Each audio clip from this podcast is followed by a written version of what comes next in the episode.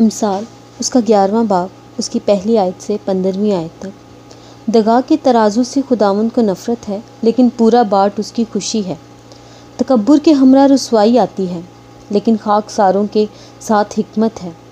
रास्तबाज़ों की रास्ती उनकी रहनुमा होगी, लेकिन दगाबाजों की कजरवी उनको बर्बाद करेगी।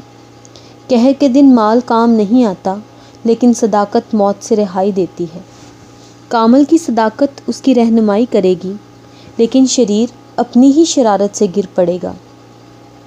रास्तबाजों की सदाकत उनको रिहाई देगी, लेकिन दगाबाज अपनी ही बदनीयती में फंस जाएँगे। मरने पर शरीर की तवक्का खाक में मिल जाती है और ालिमों की उम्मीद नेस्त हो जाती है।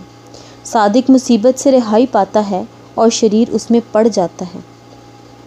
बेदीन अपनी बातों से अपने पड़ोसी को हलाक करता है लेकिन सादिक इलम के ज़रिया से रिहाई पाएगा।